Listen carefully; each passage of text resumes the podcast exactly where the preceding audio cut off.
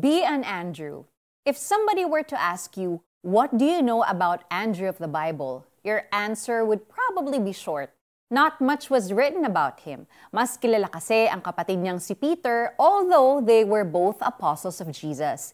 But even if he isn't as well known as his brother, Andrew still made significant contributions to the history of Christianity. Do you remember that he was the one who introduced his brother Peter to Jesus? This was after he immediately recognized Jesus as the Messiah that people have been prophesying about. He remained a faithful disciple throughout Jesus' three-year ministry. Nanatili siyang si Andrew, always ready to lead people to the teacher. In John 12 verses 20 to 22, we can read how he, together with Philip, brought some Greeks to meet Jesus. He also brought a boy with two fish and five loaves to the master, who then multiplied them to feed 5,000. After Jesus was crucified, Andrew traveled across the Mediterranean area preaching about him. Church tradition says he died a martyr, crucified on an X shaped cross. We might not have the brilliance of the Apostle Paul or the zealousness of Peter, but can we aspire to have the friendliness of Andrew? He was kind and quick to accept others.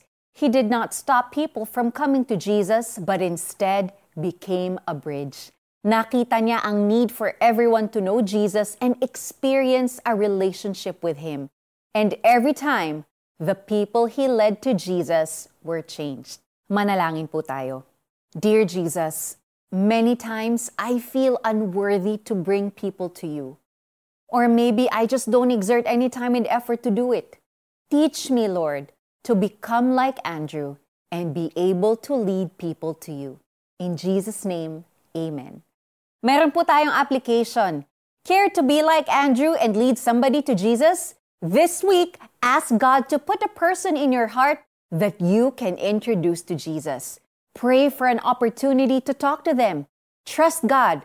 The Holy Spirit will give you the right words to say.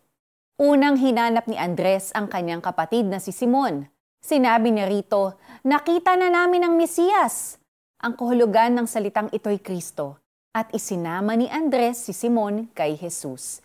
John chapter 1 verses 41 to 42. Ako po si Sonja Kalit. God bless you and have a great day.